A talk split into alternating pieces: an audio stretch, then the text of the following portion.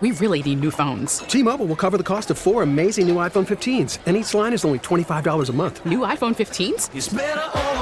Only at T-Mobile get four iPhone 15s on us and four lines for 25 bucks per line per month with eligible trade-in when you switch.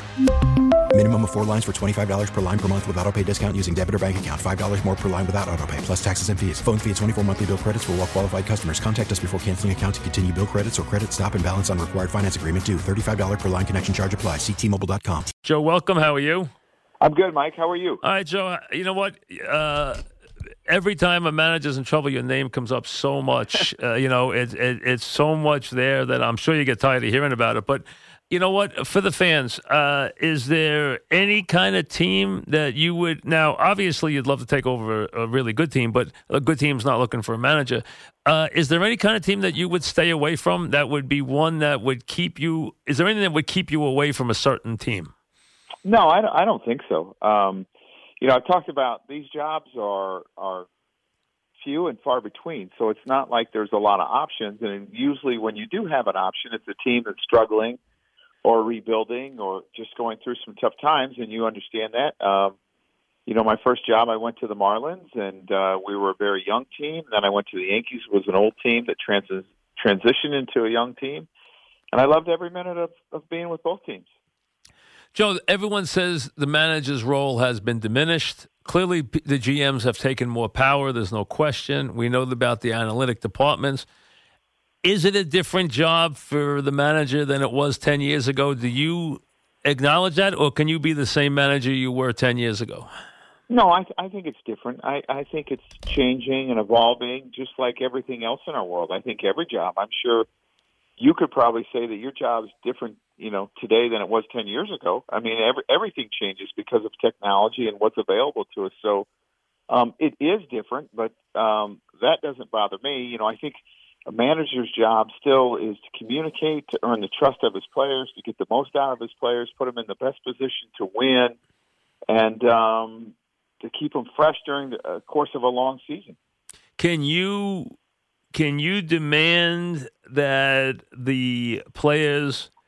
Uh, uh, there's this feeling now that you have to treat players differently. That you can't be so demanding of players anymore. That you know that players don't have to be maybe as responsible to performance and to certain things as they have to in the past. Do you buy into that at all, or is that has that changed, or hasn't it changed? No, I think we're in a different world today. The way the way that you treat players, um, you know, I think the days of airing out players is is a little bit more difficult, and you have to do it in, in a situation where it doesn't become public. I think it's the public part that becomes so difficult because I mean, there are times that that players, um, you know, you're going to have meetings and and you're going to get upset and ex- explain why you're upset, and you try to keep it in house. But you know, I think the biggest thing when it comes to players is earning the trust of the players.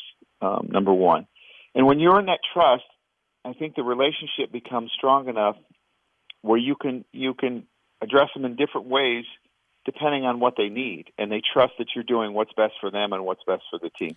Can you? Uh, do you think it's harder to discipline a player now, like with Robbie the last couple of days? And you've dealt with Robbie for many, you dealt with Robbie as long as anybody. I mean, uh, and everyone knows Robbie had his moments where he didn't hustle. I mean, we know that. Uh, uh, maybe not to the extent as we saw in this last series. Plus, he isn't playing well right now. But I mean, can you still discipline a player as much as in the past, or do you have to do it more delicately now? I think it's more delicate than it was before. Um, but I think it, it, at times, you know, players need to be disciplined. I mean, I think discipline is very important to be successful. Whether it's in a mechanical issue, whether it's in your work ethic, or how hard you play the game, I think that discipline is important. I think the way that maybe when players are undisciplined and how it's addressed is probably different than it was 10 years ago do team is team leadership, peer leadership, still a very important part of the clubhouse? I think so, definitely. I, I think, I think players.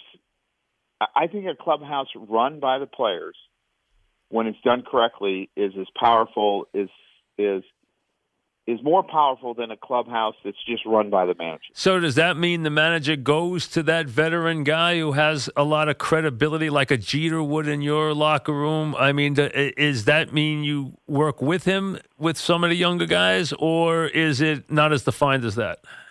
No, at times, definitely. At times, I felt that was what was needed. I would encourage players to speak up. I would talk to them and say, "Look, I mean, this is going to mean a lot more coming from you a lot of times than it is from me. So, you know, we need this or we need that. I, I did that uh, on a number of occasions because the power of teammates demanding excellence um, from another teammate is is really really big if you want to have success. Can pitchers lead, or does it have to be everyday players? No, pitchers can definitely lead, but pitchers are, are usually better off leading the pitchers Gotcha. In, in a sense. Than the everyday I, players, right? Yeah, but I think CC's a leader. I, I do. I thought he was always a leader because of his competitive fire and what you know he demanded of himself. I thought carried over to even position players. I thought Andy Pettitte was a leader. You know, the fire that he brought out there on a daily basis, um, and, and players would feed off of that. Why do players walk in you know, ordinary guys walk into a room like the Yankees and perform so well? Why do they, eh, eh, you know, what grabs them that they wind up performing maybe even over their head? Because there's an expectation, a real expectation of excellence when you walk into that clubhouse. And, and again, there's a lot of talented players that walk through the clubhouse, but it's like, okay, this is how we do it. Everybody else get on board. We're expected to win, and we're going to do everything it takes to win. So get on board. So there's that expectation. That culture is there. The guy knows it when he walks in the room that what's expected. That we expect you to play a certain way. They understand what that uniform stands for, and it, it's excellence and championships. How do you build that in a franchise that doesn't have it? I think you have to win. I think you have to win, and I think you have to win on a continuing, continuous basis.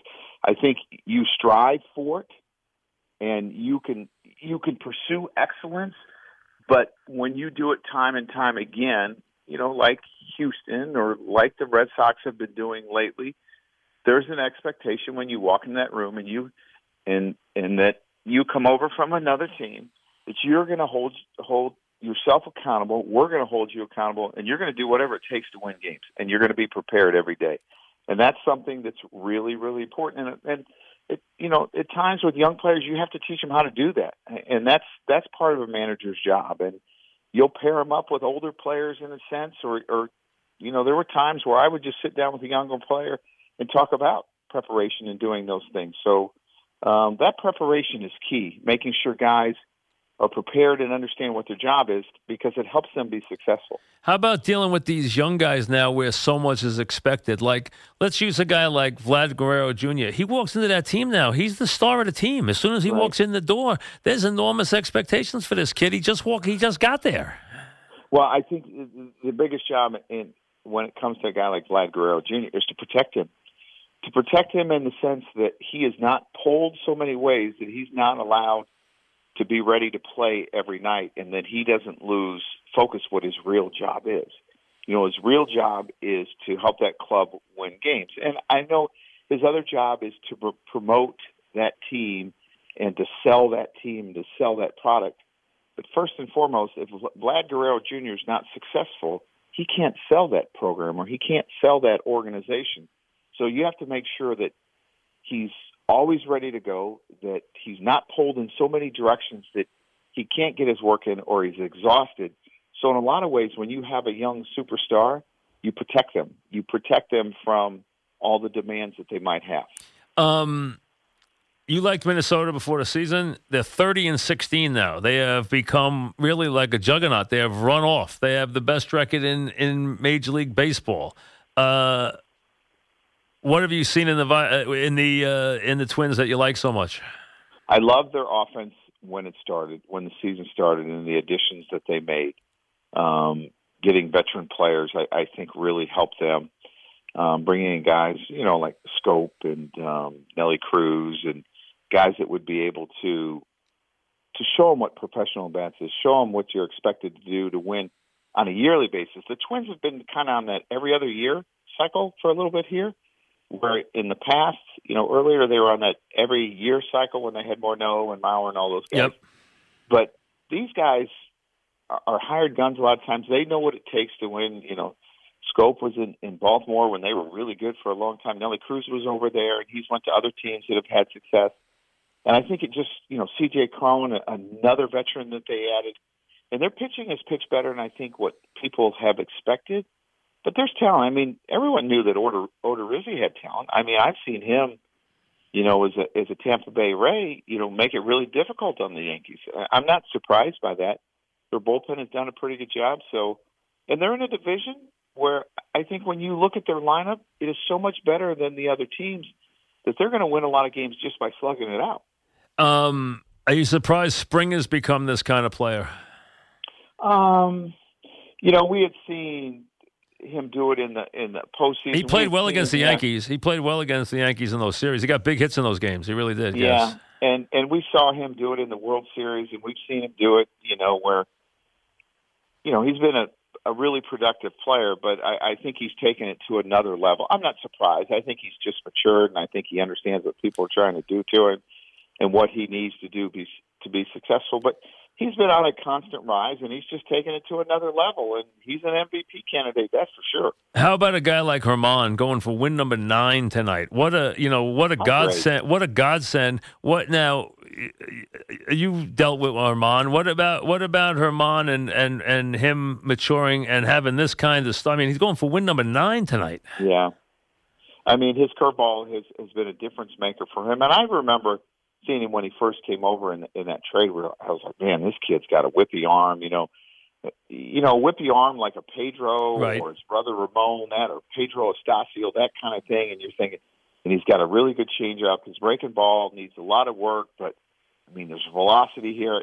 You could see there was potential, and, and you didn't know if he was going to be a starter or a reliever. He could have been a really effective reliever with two pitches, but he developed that third pitch, and it just changed who he was. So I mean, going for your ninth win, I'd be surprised anyone going for their ninth win on May 21st. You know, no matter who it is, but I'm not surprised that he's really good. And you notice nobody's complaining about Sanchez this year. You know, with, with, the start he's had behind. You know, you haven't heard anything about him this year from Yankee fans, from anybody with the start he's had, with the uh, offense that he's producing right now. I mean, he's had a big, big start to the season. You know, uh, David Wells used to always say, you know, when I pitched well, I was okay. But when I didn't pitch well, I was fat. That's right. You know, right. you know. So when you produce, there's not a lot of questions about other things that you do sometimes. And he's been very productive. A big three-run homer last night. He's hit the ball extremely hard this year. So, and and we saw that in 2017 what he was capable of doing. He had a bad year last year, and he has rebounded really well this year and he'll probably only get better as the season goes on. You know, you and I have talked about the shortstop, now the shortstop, and we talked about this kid and how good he was going to be. Uh, you can see it coming. I mean, you knew it from day one, leaps and bounds, but. Look at the look at the player he's becoming. I mean, he, he could be as good as anybody within a couple of years here. I, I agree, and and you know what's amazing is how mature they are at the plate at such a young age, and how I mean I'm still amazed that you can just turn on a hundred mile an hour fastball like it's nothing, like he did on Alvarado. It just it simply amazes me that that kids can do that, but they're so used to seeing velocity now that it's not a big deal to them. But um, you could see he was a special hitter a couple of years ago. I mean, he's 22, Joe. Still, I mean, you yeah. forget Torres now, and you had him the first year you had him in the minors after the trade. What was he? 20 years old? I mean, 19 yeah. years old, whatever he was. I mean, he, he, you could see it then, right? You could just see it. I mean, yeah. who was it that I that I talked to that year? One of the infield coaches. I can't remember who it was who said this is the most talented guy I've ever dealt with in the minor leagues. Yeah. And I wouldn't be surprised if he was an MVP one day or even won a batting title. It, it would not shock me one bit. I think he's that good. Yeah, I mean, and do you think he's better at short or better at second? Uh, you know, I, I think it's about the same. Doesn't I matter. Think, no, I, I don't think it matters. I, I think his range sometimes might play a little bit better at second than it does at short, and he's such an offensive weapon. Um, you know, I don't think it really matters where he plays. He's going to be successful wherever he plays because he loves to play the game and he and, and he works hard and he's talented. Where do you think his home's going to be on the infield?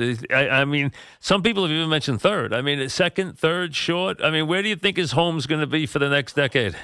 Well, I think a lot of it's going to depend on who they bring in. Right. Does D? Does they, let's say? Didi comes back okay. I guess they'll move him to second, right? Uh, you know, they might put him at third and put LeMahieu at second. They they might do that. I think he could do a lot of different things.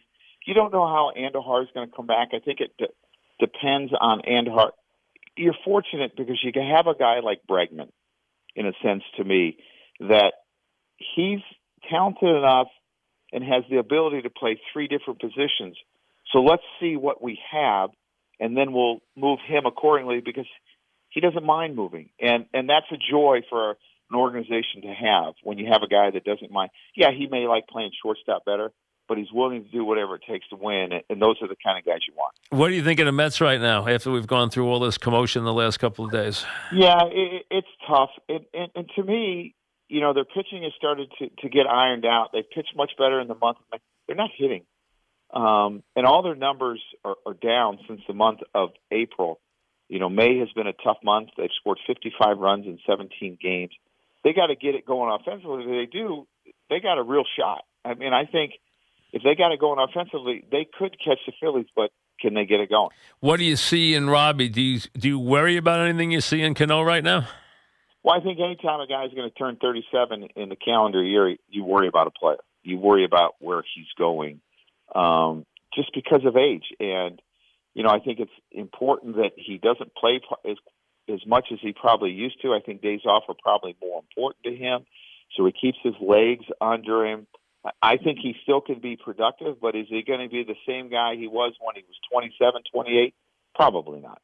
So you could- you see a little erosion there then. Do you, so, Yeah, I, I just think it's natural. I mean, it, I, I mean, it's no knock on Robbie. It's just kind of what happens, and it's it's reality. When you're going to be 37, you're not the same guy as you were at 28. It's just it's in every walk of life. And they haven't gotten as much out of the catcher as they had hoped this year either. He hasn't been as good defensively or overall. I think they expected a lot more leadership out of him than they've gotten so far this year. Yeah, and I think it's really their offense that he thought he was going to hit, and he has not gotten on track. And I still think he's capable of hitting, but I mean, it's a new staff he's had to learn, and there's things that he's had to go through. And he's not 25 either anymore, you know, and, and he's been through some injuries. So, I mean, his bat is big, Robbie's is big, you know, Conforto's is big for them, you know, because right now you're relying on two kids to carry the club, and, and Conforto was starting to get going. That's the disappointing thing about him having his concussion and how long it's going to linger. But you had two kids that were really swinging the bats, and Conforto as well. And if you could have got your veterans going, you had a special offense. What team is in first place right now? I- I- Is there any of them that I, I don't think there's one unless unless you didn't like the Cubs this year. What team would be in first place? The, the Dodgers are in first, Phillies in first, the Houston's in first. I guess you liked Minnesota. You, you got the Yankees. So there's nobody there that surprised you. Did the Cubs surprise you? Did you expect the Cubs to be good? No, I thought they'd be good. Um, and, and they've had some issues in the back end of their bullpen just because of some injuries. But I mean, they're so talented offensively. Their their rotation is very good, so they're going to give you a chance to win. You think they're day. better They than have- Milwaukee? I, I I do. I, I do think so right now because I think the strength of Milwaukee was their lineup and their bullpen, and they lost their bullpen in, in a sense because they've had some injuries, some key injuries, and lost some guys that went from the bullpen to the rotation. So their bullpen is not nearly as strong as it was last year. I do like the Cubs a little bit better than Milwaukee, but Milwaukee could add a couple guys, and it could change the complexion of that division. Is the Indians run over? Um, I think they're going to have a hard time winning this year because I don't think they have enough offense, and I don't think that bullpen deep enough. And the third thing is they got guys in the rotation that are hurt, and that was the strength of their club was their rotation. And um, Kluber's out. Clevinger's probably going to be back pretty soon. Um, no, and um, so it's going to be tough for them to repeat. All right, Joe. Thanks very much. Enjoy talking to you. We'll talk next Thanks, week. bye. Thank you. All right, Joe Girardi, back after this. We really need new phones. T-Mobile will cover the cost of four amazing new iPhone 15s, and each line is only $25 a month. New iPhone 15s? Only at T-Mobile get four iPhone 15s on us and four lines for 25 bucks per line per month with eligible trade-in when you switch. Minimum of four lines for $25 per line per month with auto pay discount using debit or bank account. $5 more per line without auto pay, plus taxes and fees. Phone fee at 24 monthly bill credits for all well qualified customers. Contact us before canceling account to continue bill credits or credit stop and balance on required finance agreement due. $35 per line connection charge applies. Ctmobile.com.